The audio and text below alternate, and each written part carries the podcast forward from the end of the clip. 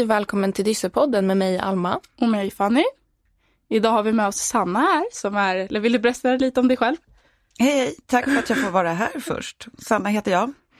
Är tidigare professor vid universitetet i juridik, var det 20 år vid universitetet och sen tre år tillbaka är jag på en advokatbyrå chef för immaterialrättsavdelningen. Coolt. Ja. Jag fattar ju typ ingenting. Vad är immaterialrättsavdelningen? Mm. Immaterialrätt, det är skyddet för upphovsrätt, alltså för verk, böcker och musik och liknande tavlor. Patent för uppfinningar, varumärken, logotypes och sånt där. Det är immaterialrätt. Så det är ett samlingsbegrepp för de här äh, intellektuella egendomen. Coolt. Och utöver det här så har du skapat Nolla utanförskapet också va? Mm, jag var initiativtagare och grundade det 2017. Men vill du börja och berätta lite om vad NU är? Ja, eh, nu Nolla utanförskapet är Alltså, det är ett företag är det faktiskt, ett socialt företag. Som det fokus är utbildning, att på olika sätt så ska personer utanförskap, och det kan vara miljö, det kan vara område, eh, det kan vara i hemmet och liknande, att man ska ha en plats att faktiskt utvecklas. Så det är väl liksom grunden till det. Och hur jobbar ni för liksom att få noll utanförskap? Mm. Ja, det är inte enkelt att få noll utanförskap, men det vi siktar på, det är, vi har ju läxhjälp på företag som är vår kärnverksamhet. Och då kommer ungdomar från utanförskapsområden eller miljöer och liknande till företag och läser läxor med företagsanställda. Och på det sättet får man just det här stödet och peppet samtidigt som man kommer in bakom fasaderna, ser någonting annat och eh, motiveras egentligen till högre utbildning. Och det har vi sett på, vi, våra elever de börjar ju årskurs 9 till studenten i tredje ring. Och det vi har sett på alla det är att niorna de får ju högre betyg och söker också mer avancerade utbildningar på gymnasiet än vad de hade tänkt från början. Och det är det vi ser på de som tar studenten. Vi hade faktiskt våra första nu som, innan sommaren som tog studenten som varit med från nian. Och att de har sökt in till universitetet på utbildningar som de överhuvudtaget inte ens tänkte att de hade möjlighet att komma in på från början. Coolt. Vad roligt. Ja, verkligen. Men man söker liksom in till det här då som elev och får hjälp av företag då. Hamnar man ofta hos de här företagen sen eller hur funkar sånt där? Ja, det vet vi ju inte eftersom nu är de första kullen, de är ju 20 nu, ja. 20 år och är på universitetet. Um, så vi vet ju inte om de kommer hamna där eller inte, men de har fått så lite extra arbeten genom åren och de har ju fått uh, framförallt mentorer som stöttar och peppar dem på olika sätt även utanför läxhjälpen mm. och uh, guidar dem. Och det kan vara rätt så skönt att ha någon som inte är ens föräldrar som faktiskt går in. Så det är liksom en utomstående vuxen. Ja, eller om man inte har liksom, ja, men en bra relation med sin familj kanske det kan vara viktigt att liksom hitta en vuxen förebild i livet. Alltså det, kan, det är ett jättestort hjälp. Liksom. Ja. Mm. Nej, det håller jag med om och det, vi är jätteglada, ungdomarna är också glada. Så. Härligt. Hur startade du det här? Eller liksom, hur kom du på idén och hur, hur såg den processen ut? Jag var mycket på läxhjälpen i Rinkeby som en organisation ordnar. Och, mm. eh, men där kände jag liksom att dit åker man, först åker jag dit på mina egna villkor när jag hinner egentligen. Samtidigt som när jag kom dit så var det alltid olika elever, det var allting från nollan till vuxna. Och eh, jag kände liksom att jag, det var ingen långsiktigt eh, jag kunde inte engagera mig långsiktigt ska jag säga. Men du var mentor då där eller? Eller jag var läxhjälpare, så ja. man åker dit och hjälper liksom. Ja. Och, ehm, och då kände jag att eh, samtidigt som man träffade på många ungdomar som var otroligt brighta, men som hade alldeles, alldeles för eh, dålig självkänsla skulle jag säga och eh, framtidsvision. Mm. Som jag tyckte, men det här är ju bara resursslöseri, så här kan man ju inte ha det. Eh, och då började jag tänka på vad man skulle kunna göra eller inte. Och i den vevan, precis när jag satte igång det här, så var det den här jättekrisen, så det kom så mycket flyktingar över Medelhavet till bland annat Grekland och sånt där. Och då åkte jättemånga företag och gjorde insatser i, runt Medelhavet. Men så kunde man bara ta tunnelbanan från Stockholm 20 minuter, där det egentligen behövs större insatser, som är faktiskt våra grannar. Och eh, då kände jag att äh, men vi måste liksom fokusera om och jobba mer lokalt. För det, eh, det är jättefint att man gör någonting på distans, men man måste också arbeta lokalt. Mm. Och då eh, knöt jag ihop det här med just eh, ungdomar i utanförskap, eh, långsiktighet och utbildning. Och då blev det att, eh, ja men det här ska man göra någonting med näringslivet, så då in med dem på företagen. Och det har varit jättelyckat och framförallt både eleverna och eh, också de anställda på företagen är ju, känner sig väldigt tillfredsställda med det här. Men finns det tillgängligt i hela landet för liksom elever och, och ja, mentorer eller finns det bara här i Stockholm just nu? Eh, nu finns det i Stockholm och i Malmö. Vi har ju liksom ingen säljorganisation eller någonting utan vi växer ju sakta men säkert. Mm. Och eh, för mig är det viktigaste att göra någonting riktigt, riktigt bra för få, än att man bara duttar ut. Ja, det, först mm. det förstår jag tänkte jag säga, men mm. håller jag med om att det är liksom bättre att hålla det på, på den eh, nivån. Om man vill vara med i det här, om man känner att ja, men det här låter intressant och sådär, kostar det pengar och hur gör man eller hur, hur går man tillväga både som, ja men om vi börjar som elev då? Mm. Nej men som elev så eh, elever och skolor, fritidsgårdar och liknande, de betalar aldrig någonting. Nej. För det här är någonting vi gör med näringslivet, så det är företagen som betalar för att se till att vi har en rullande verksamhet och kan ha anställda som då tar hand om läxhjälp och liknande. Så det, det kostar aldrig någonting. Och då går man bara in på vår webbsida och anmäler sig om man är intresserad. Om man bor i Stockholmsområdet eller Malmöområdet.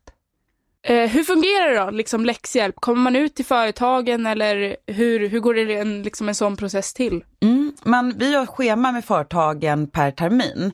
Och eh, då till varje företag, det brukar vara fem, sex företag i varje läxhjälpshubb om man säger så.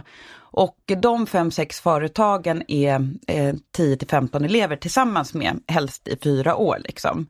Och, eh, och då åker man som, det är som en cirkel. Så först åker man ena veckan till företag 1, nästa vecka till företag 2, tredje veckan till företag 3 och sen så börjar man om igen från början. Så det är ungefär två gånger per termin per företag som eh, eleverna åker till, men de åker in varje vecka för att läsa läxor. Och, och det är alltid liksom, onsdagar. Ja, utanför skol, alltså typ på kvällen då? Ja, eller? 17 till 19 onsdagar, alltid samma tid i hela Sverige som bara finns på två ställen.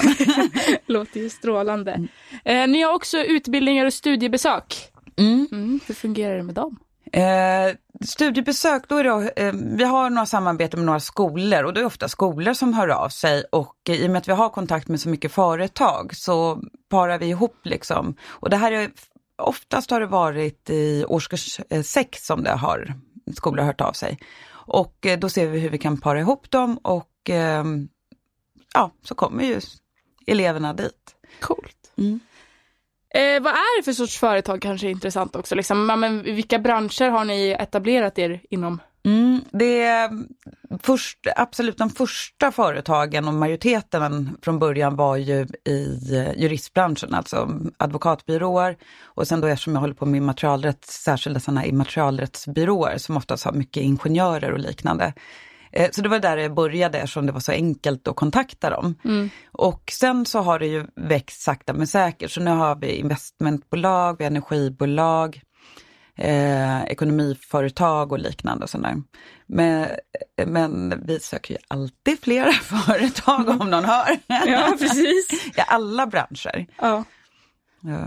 Men det känns ändå som att liksom, som studerande så kan man ändå få en liksom, insikt i väldigt många olika jobb och branscher genom det här projektet. Liksom. Ja, det får man bara på när man går in på ett företag så får man ju redan bredden eftersom de eh, läxhjälparna de kommer ju från alla funktioner. Det är ju stora företag. Ja. Så då har man ju alla eh, eh, funktionerna på företag. Så det kan vara från ekonomiavdelningen, det kan vara delägare, det kan vara från HR.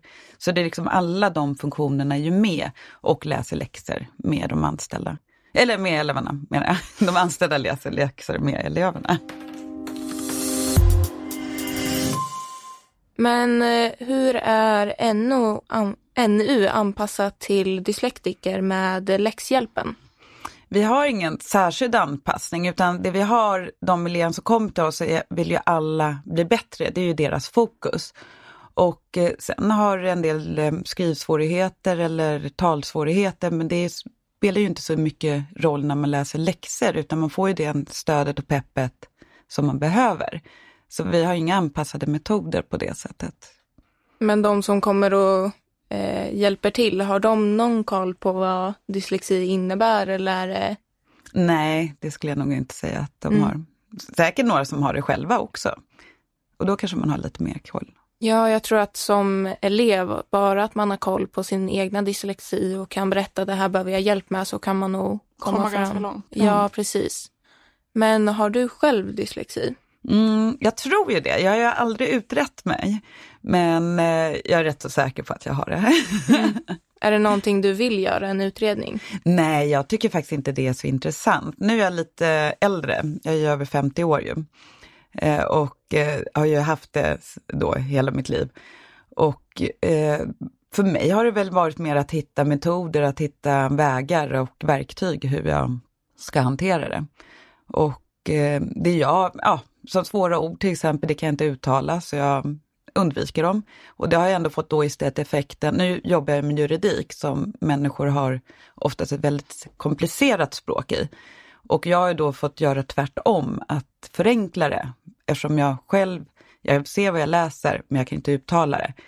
Och eh, då har jag förenklat det istället och det har visat sig vara ett väldigt vinnande koncept. För då har det blivit att det är lättillgängligt och eh, människor förstår vad faktiskt vad man pratar om och inte är så långt från då, ja, klienten eller läsaren eller vem nu är som ska ta emot juridiken. Men blir det inte väldigt svårt liksom så här, men jag tänker bara, vi gick ju ekonomiprogrammet på, och när vi skulle läsa lagboken, vi fattade ju inte ett skit liksom så här. Du måste ju ändå förstå orden, men sen kunna översätta dem eller hur man ska säga. Jo men att förstå, ordförståelse har jag, ing- har jag inga problem med, utan det är ju uttal och skriva som jag har problem med. Mm. Eh, Så jag förstår ju vad de betyder och innebär. Det är inte alltid att jag kan uttala dem och eh, garanterat inte stava dem. Men har man en ordförståelse, jag älskar ju att lösa när jag var liten, alltså det var det bästa jag visste. Så, sen hoppade jag väldigt mycket. Så mina his- ja, slutändan vad de handlar om böckerna är ju en annan sak. Men jag tror att det motiverade till att jag inte trodde att det, någonting var omöjligt. Nej. Att, ehm, ja, Nej, jag känner mig verkligen igen mig i det där att jag tycker också att det är jätteroligt att läsa fast jag har diagnosen. Och det upplever jag inte så många som förstår eh, när man säger nej men jag tycker att det är kul att läsa. Men det är många som är så här, va? Tycker du verkligen att det är roligt fast du inte är så bra på det? Men, och sen att kunna uttala de här långa svåra orden, det är ju helt hopplöst. Eh, Så det är ju ofta man uttalar någonting och så varje gång så blir det fel och man blir alltid rättad. Men det kommer tillbaka dit och sätter in några extra bokstäver.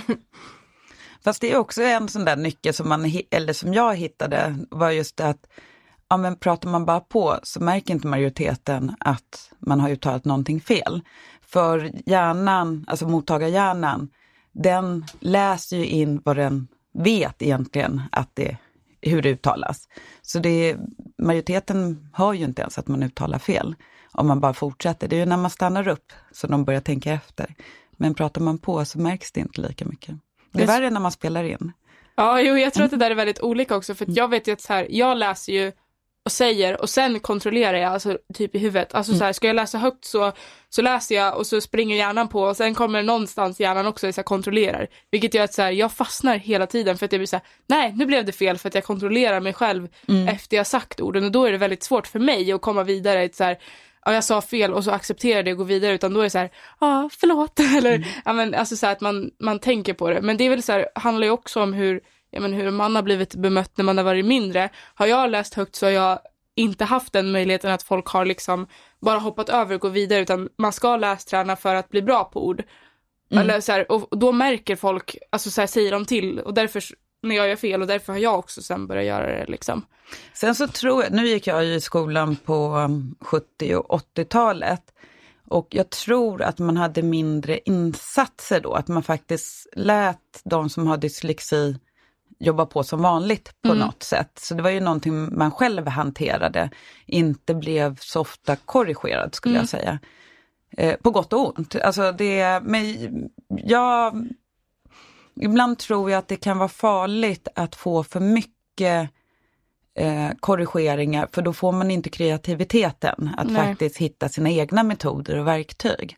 Och det där är en balansgång. Jag har ju inte en sån utbildning, så jag, skulle, jag vet inte om det är rätt eller fel, men det är det jag kan känna själv. Liksom, att eh, Det kan hämma, hämma människor om man korrigerar dem för mycket.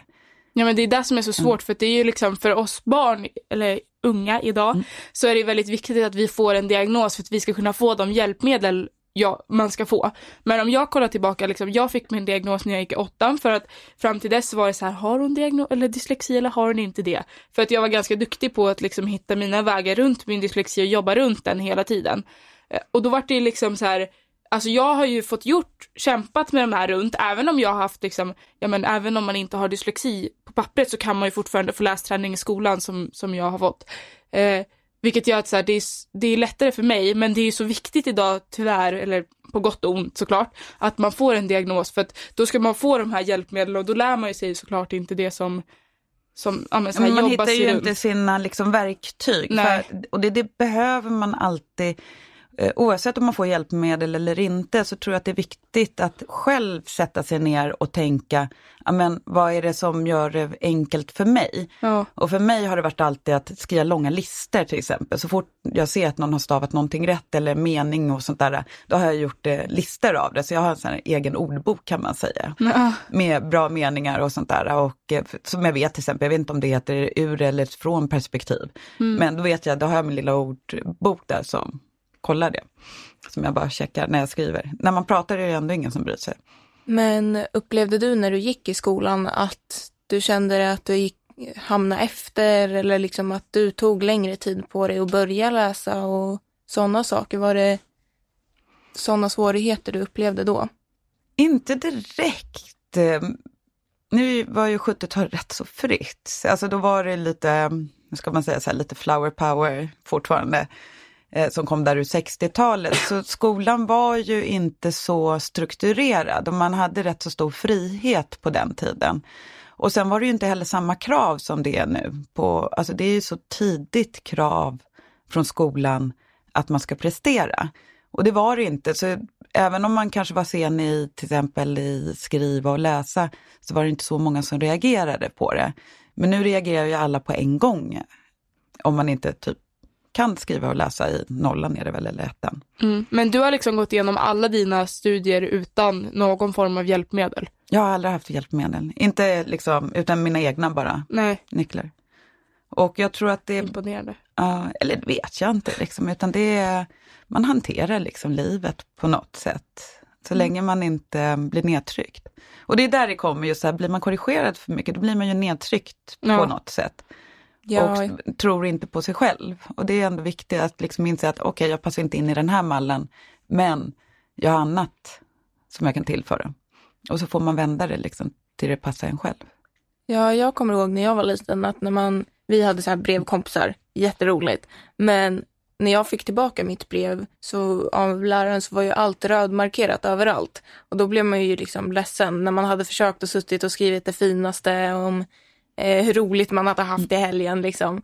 Då blev det ju bara jobbigt att skriva om hela det där brevet en gång till och försöka stava alla ord rätt. Eh, så jag tycker att det där kan vara väldigt svårt. Eh, men man måste ju kanske också säga till att nej men det här ordet stavas inte på det sättet så man lär sig på en gång att det är på ett visst sätt. Mm. Men där tror jag också man kan fokusera som lärare, att man tar några ord i taget. Att man inte tar den här stora rödmarkeringen om man säger så, utan ja, men man börjar med några ord och när man ser att de sitter, då tar, går man över till nästa. För man kommer ju oftast inte ihåg själv liksom, vad man skrev fel eller inte på. Liksom. Det är inte så att man sitter och... Jag ser ju det när jag läser mina texter i efterhand, att oj, där var det väldigt mycket felstavat. Mm. Jag tycker autokorrigering är det sämsta som någonsin har hänt i datavärlden. det hjälper oss för mycket. Nej, det hjälper, jag tycker att det hjälper oss eftersom det, vi ser ju inte när det autokorrigerar fel. Nej, det är sant. Mm. Eh, så på. vi tänker ju inte, men däremot när det är eh, när det är spellcheck så ser man ändå att man har felstavat. Mm. Men när det försvinner med en autokorrigering så ser man inte om det blev en rätt autokorrigering eller fel. Nej, om man har skrivit liksom jättefel så ja. det hoppar över till något helt annat. Så jag tycker det är jättebra med spellcheck just för då blir det just markerat med rött under liksom och då kan mm. man börja sitta och fundera på att eh, ja, men vad var det som var fel eller inte i det. Men just när de bara autokorrigerar så får jag, ja, jag tar bara alltid bort det. Har du under din uppväxt haft liksom andra dyslektiker runt om dig eller folk som tror att de har dyslexi eller har du varit ensam i det hela? Ingen jag har pratat med eller något sånt där. Det är inte förrän man kommer till vuxen ålder som man har börjat göra det. Nu har jag ju också gjort en karriär i ett eh, liksom i en genre där man ska vara väldigt duktig på att läsa och skriva. Ja. Eh, så det, så det är väl, jag vet inte om det varit lite, det var, jag ska nog inte säga att det var en utmaning, men eftersom jag inte hade någonting som sa att jag inte kunde det, så Nej. var det inga problem att fortsätta med det. Däremot eh, lärde jag mig det rätt så snabbt, framförallt när jag började doktorera, att jag har inga problem att lämna ifrån texter. Då, hade jag liksom, då var jag ändå liksom, snart 30 år. Jag hade inga problem att lämna ifrån texter och få tillbaka dem just rödmarkerade. Utan jag bara sög in mig och så gjorde jag min ordbok och fortsatte liksom. Och eh, nu gör jag inte särskilt mycket fel. Det slutade med för många år sedan, men man har liksom, det är som träning, man lär sig det till slut. Mm. Men hade jag däremot haft det så i, när jag var yngre i skolan, vi säger till exempel i fyran, femman eller sjuan, åttan eller någonting, då hade jag nog aldrig blivit jurist någonsin i mitt liv. Nej, alltså uppväxten har ju så mycket med hur man liksom blir, blir som person. Jag tycker det, det har inte funnits i din släkt eller någonting heller. Det finns liksom och det är ingen... säkert jättemånga som har det, men, det det är är ingen alla som- bara hanterar det. Ja, det känns som att du är så stor liksom, inspiration och förebild för liksom, jättemånga att du har klarat igenom det här själv. Och det är ju sådana vi letar efter för att jag pratar med om dyslexi idag, då är det Albert Einstein som hade det och det, det ger ju liksom inget så här, vad kan jag göra trots att jag tyvärr har det här funktionshindret? Och det måste ju inte alltid vara tyvärr. Eh, skulle jag få välja så skulle inte jag ta bort min dyslexi för det är ju typ hela mig. Liksom. Mm, och det kan man väl också säga att jag tror att fler egentligen har det. Nu finns det ju också olika nivåer. Ja, Och har man väldigt svår dyslexi så utgår jag från att det är skitjobbigt rent ut sagt. Liksom. Eh, men har man i mitten eller light så kan man ju hantera det om man inte eh, får det liksom tryckt mot sig att det är ett problem. För det, det är ju aldrig något problem, men liksom livet går ju ut på att lösa saker. ja, Oavsett om det är dyslexi eller om man ska ta, köpa första lägenheten eller ta ett körkort eller vad det än är. Allting är ju liksom gupp som man ska liksom bumpa över. Och eh, det är väl det att på något sätt så kan jag tycka att det har blivit för stort fokus runt alla hjälpmedel och man har försvunnit från individen när det gäller dyslexi. För det är ju liksom enskilda människor och ingen är den andra lik. Liksom. nej. Så. Men eh, du har ju gått i grundskolan och gymnasiet och universitet. Upplevde du att det var lättare under någon period? För jag tror att jag tyckte det var jättesvårt att gå högstadiet för då hade jag inte listat ut hur min dyslexi fungerade och det tyckte jag var jättesvårt. Och jag har ju också funderat på om man ska man plugga vidare och varit lite orolig hur, över hur det ska fungera. Hur har det liksom varit för dig? Eh, Mm, jag hade faktiskt eh, väldigt bra betyg förutom i grammatik, svensk grammatik och eh, språk. Jag har aldrig varit duktig på språk. Jag är jätteglad att jag bara kan ett språk rätt så bra. eh, men i och med att jag hade i snitt rätt så höga betyg, liksom. jag hade jättebra på också alla de här fria ämnena, konst, idrott, slöjd och alla de där. Men sen var jag också, hade, jag tyckte historia var jättespännande, så då, så även, och där även om man skrev fel på den tiden, alltså stavade fel, så var det ju ändå någonting annat de bedömde. Det var att man kunde historia, inte att man kunde stava rätt vad som hade hänt i historia. Och jag tror att det har förändrats nu, att just det här att det ska vara rättstavat och eh, ska ju vara det oavsett vilket ämne du läser. Så det gjorde att jag hade i alla fall rätt så bra betyg och eh, jag gick ut med jättebra betyg i, eh, gymnasiet, i gymnasiet också. Men då hade jag i många av mina ämnen, eh, framförallt alla de jag tyckte var roliga som historia och samhällskunskap och sådana saker. Då hade jag en tysk lärare eh, som var jättebra. Han verkligen var en bra inspiration. Han var universitetslärare egentligen. Så honom hade jag i många år. Och han kunde ju inte stava ordentligt på svenska och sånt där. Så han brydde sig aldrig om det, utan det, för honom var det ju liksom innehållet som var det viktiga. Ja. Eh, så jag tror att det handlar mycket vem man hamnar med som lärare liksom. Och eh, hur man hanterar det sen. Ja, alltså det handlar ju, jag, om jag bara så här fortsätter att spinna på så känns det som att det handlar ju mycket om var, alltså vem man hamnar hos. För hamnar man hos rätt lärare, om vi kommer från våra erfarenheter, så kan ju det förstöra en hel kurs eller göra en hel, alltså det spelar inte roll vad det är för ämne, utan du kan bli intresserad av kursen för att du har en speciell lärare. Men sen tror jag också att så här, generellt så känns det ju som att eh, du har inte riktigt blivit petad på lika mycket genom hela din skolgång. Alltså jag har ju fått höra liksom så här, tyvärr att på typ så här alla utvecklingssamtal, varför ligger du så mycket efter och varför kan du inte och så jag bara, ja men jag jobbar arslet av mig men du ser inte det, du förstår inte det och så här, eh, min diagnos fick ju jag som en bekräftelse till varför det går så dåligt för mig. Mm. Och jag tror att så här, får man med sig den alltså så här, självkänslan att man faktiskt klarar det. För när jag sen hade fått min diagnos, det hade ju ingenting med att göra att så här, ja nu kommer någonting förändras förutom att nu kan du få hjälpmedel. Men jag säger mm. nej jag vill inte ha det för jag vet att jag kan klara det här själv men bara jag får veta varför varför, varför jag liksom...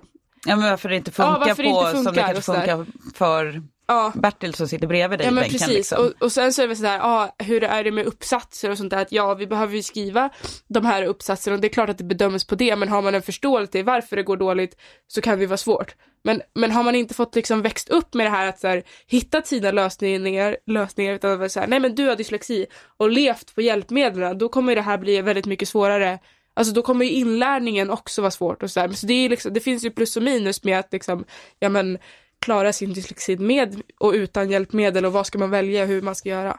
Mm. Ja, ja, men den är alltså, men sen tänkte jag, förlåt Alma. Nej det är lugnt, kör. Nej men sen är också som jag tror en skillnad när jag växte upp och de som växer upp nu. Eh, på vår tid så använde vi ju aldrig datorer i skolan överhuvudtaget, utan man skrev ju bara för hand. Mm. Och eh, jag kan säga att jag har väldigt ful handstil. Och jag tror att det räddade ju också eh, överlag många, om man säger så, dyslektiker från att just få de här rödmarkeringarna, stora rödmarkeringarna. Eftersom likadant som när man lyssnar, när man läser och inte ser att det är så mycket fel, så tolkar man att det är rättskrivet. Mm. Eh, och det finns ju framförallt på universiteten har man gjort i studier på det när det gäller hur man ränt, eh, rättar tentor. Och de som skriver handskrivna tentor, de får ju bättre betyg än de som skriver för dator. För man ser tydligare på en dator när någonting är fel. För att det, hur, eh, det är så klart, kristallklart. Det, är liksom, det går inte att läsa fel trycktext på samma sätt som handskriven text. Intressant. Ja, jag gillar ju verkligen hjälpmedel. Eh, de har hjälpt mig jättemycket. Eh, så det har varit en viktig del efter diagnosen att lista ut hur det fungerar och jag har ju kunnat tycka att det är roligare att läsa böcker och fått större ordförråd och sådana saker. Så för mig, liksom, som tvärt från Fanny så är det väldigt viktigt. Mm. Mm. Men jag tror det där är viktigt, liksom, just som ni båda pekar på, att eh, man ska ha hjälpmedel om man mår bra av det, men man ska ju inte tryckas in i dem. Nej. Eh, och de ska ju inte vara en ursäkt för att man inte klarar saker, utan de ska faktiskt vara en förstärkning att man klarar saker. Så, men nu är inte jag så insatt i alla hjälpmedel som finns för dyslektiker som jag håller mig borta från. Om jag ska vara ärlig, det är Alma som är vårt lilla proffs på hjälpmedel. ja, precis. Nej, jag har bara testat många olika som vissa har funkat och vissa inte funkat och de har blivit bättre med åren. Mm. Eh, vissa Siri-röster är ju jobbiga. Men det känns som liksom när vi pratar om det här så är presserna ganska olika nu när man är ung och går i skolan idag jämfört med hur det var när du var yngre liksom. Mm, och det tror jag nog att det är, för det ser jag ju på mina egna barn som går i sexan och i första ring. Eh, jag vet inte hur länge de har pratat om betyg och att man måste ha spets på um, olika prov och sådana saker. Och jag kommer inte ens ihåg att jag började tänka sånt förrän i åttan tror jag, för då skulle man ha slutbetyg i nian och då började lärarna prata om att nästa år då måste ni verkligen satsa liksom. Eh, men nu kommer det ju så tidiga åldrar och eh, ha den här konstanta pressen gör ju att man blir trött. Och oavsett om man har dyslexi eller inte så blir man ju otroligt trött av att hela tiden känna att jag måste prestera. Mm. Eh, Men jag tror det, att det tär på självförtroendet också. Det tror jag absolut att det gör. Eh, oavsett, eh, liksom om, eh, jag skulle säga oavsett om det går bra eller inte.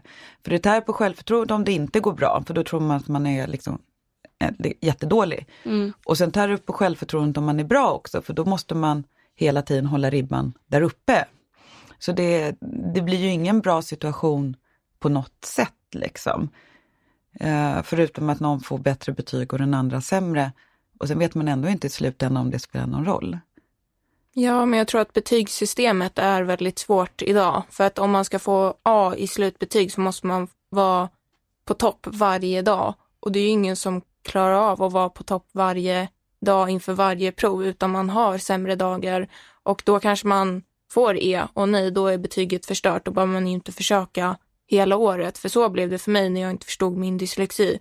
Så jag gav ju upp på att få det här högsta betyget och försökte liksom bara ta mig igenom skolan och klara av så att jag fick betyg och kunde gå vidare. För att det är jätte, jättesvårt att inte förstå sig själv och inte veta hur man ska plugga in alla faktor, faktan och sen så var jag jättedålig på att motivera svaren och det är ju en stor del idag att kunna lägga upp frågan och så ska man motivera och visa varför och sådana saker. Medan jag hade ju alla de här faktan i huvudet som jag ville få ner och då blev det ju en rad där jag förklarade vad jag visste och sen var det det, så gick jag vidare. Idag är ju det också en nivå, liksom så här. Kan du svara på frågan och sen måste du motivera alltså för att komma vidare till C och A. Och det är ju där det har varit svårigheter för dig. Men det är ju också det här um, som du sa här just att uh, blir, går det dåligt på ett prov så påverkar det allting. Och det kommer inte jag ihåg att vi hade, när vi, inte ens i gymnasiet, utan som du säger, en del dagar är bättre, en del är sämre, oavsett om man är dyslektiker eller inte i livet. Liksom. Det, det kan vara vad som helst liksom, som händer. Och eh, just att varje enskild sak ska påverka så himla mycket. Det blir ju orealistiskt och då blir det en otrolig press verkligen. Mm. Och jag tror att det är enklare att ge upp då också. Eftersom man vet, det finns ju ett slutdatum på gymnasiet och allting liksom att eh, Fast jag brukar ju säga det är bättre att inte ta ut ett betyg, alltså gymnasiebetyg i tredje ring utan gå om för att få höja upp sig. Uh, för det är så mycket svårare, det har, där har ju också försvårats nu, läsa upp betygen till högre efter gymnasiet. Det har ju också ändrats, den ja, det där har biten. ingen koll på, tyvärr. Nej, jag tror att eh, hjälpmedel finns det väldigt mycket som kan utvecklas. Typ jag, jag tyckte att det var jättesvårt med Sista året i trean har man någonting som heter gymnasiearbete och då ska man skriva all, allt som man har lärt sig på de här åren ska man skriva ihop i ett arbete. Och det tyckte jag var jättesvårt för då skulle man ju ta fram gamla tidskrifter och leta upp hur, hur allting började och skriva historia och sånt var verkligen jättesvårt. Och där var man ju tvungen att ha de här jättesvåra orden som man inte ens kunde stava till och så var det hur långa motiverade texter som helst. Men där använde vi oss, alltså när vi gjorde vårt sånt arbete så använde vi oss av varandra. För att du är väldigt duktig på att så här, hitta faktan, skriva ner faktan, vilket gjorde att vi delade upp det. Så du tog all bakgrundsfakta och så här, om ämnet. Sen gjorde jag all motivering, för att jag älskar alltså så här, spinna vidare och motivera varför jag har gjort som jag var. Det, det är jag jätteduktig på. Och jag är väldigt duktig på att göra det i tal, vilket gör att så här, jag klarar det i text också, även om det såklart är svårare, men jag kan. Eh, och Alltså så där får man ju göra ibland, att liksom, ja men bygg på det du är bra på, fokusera på det du är bra på. Du var bra på att liksom leta i de här texterna och hitta det du skulle få ner, även om det kanske var med svåra ord och liknande. Och jag tog motiveringen för det var min starka sida. Och det där kan man ju se bara till forskningsvärlden, för det, det skulle jag dela upp att ja, men, du är duktig på att göra grundforskning, alltså lägga klossarna. Och du är på den tillämpade forskningen, alltså det som ska ytterligare ut sen. Mm. Men den tillämpade forskningen kan inte fungera utan grundforskningen. Och tvärtom, ja. vi har liksom, de går i symbios hela tiden med varandra. Eh, och där kanske liksom, så arbetar man ju på universiteten och man kanske borde arbeta så mer på gymnasiet och grundskolan. Eh, ja, helt enkelt på ett annat sätt. Kanske ett sätt som inte är så mycket korvstoppning, för det är det ju fortfarande, även om man nu ska motivera korvstoppningen eh, så är det ju fortfarande det det handlar om. Och kanske ha en mera förberedelse för livet egentligen, för det, det är ju någonting annat. Och det såg man när jag var på universitetet att, och, som lärare, att eh, de som går ut gymnasiet, de är ju inte förberedda vad universitetet är överhuvudtaget. Liksom. Det är ju någonting helt annat. Mm. Så det kanske skulle synkas där mera. Mm, Och där. på universitetet är det ju inte så mycket rätt eller fel, utan det är ju mer att ja, men man kanske hittar ett mönster eller Ja. som om du är duktig på att argumentera så kanske det är det som blir den starka grej. Du verkar vara duktig på att hitta mönster och plocka ihop dem, då kommer det vara din starka grej. Och man har ju utrymme för alla de här olikheterna Mm. på ett annat sätt. Men det är där nolla utanförskapet kommer in och hjälper till. Ja, vi försöker i alla fall liksom vara det här stödet och peppet. För oftast handlar det just om att man inte ska trappa tron på sig. Och det tror jag att det kan finnas en risk att eh, om man har till exempel dyslexi eller någon annan diagnos, att man tappar tron på sig när man egentligen inte ska behöva. För det har ju ingenting med en själv att göra på det sättet, utan det är det systemet man verkar i som det liksom blir en komplikation.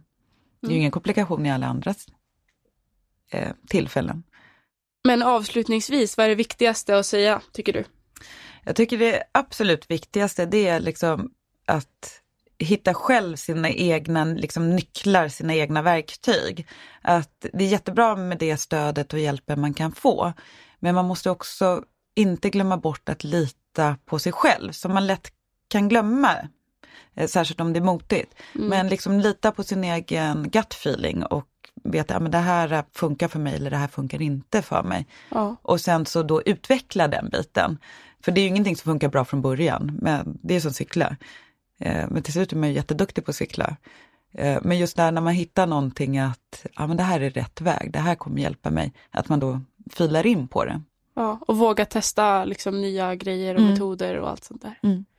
Ja, med det får vi säga tack till dig Sanna. Du är verkligen en inspiration och förebild för oss dyslektiker här ute. Tack så hemskt mycket för att jag fick komma hit. Det var en stor ära. Och så får ni gärna följa oss på sociala medier. Och tack så mycket för att ni har lyssnat. Tack och hej!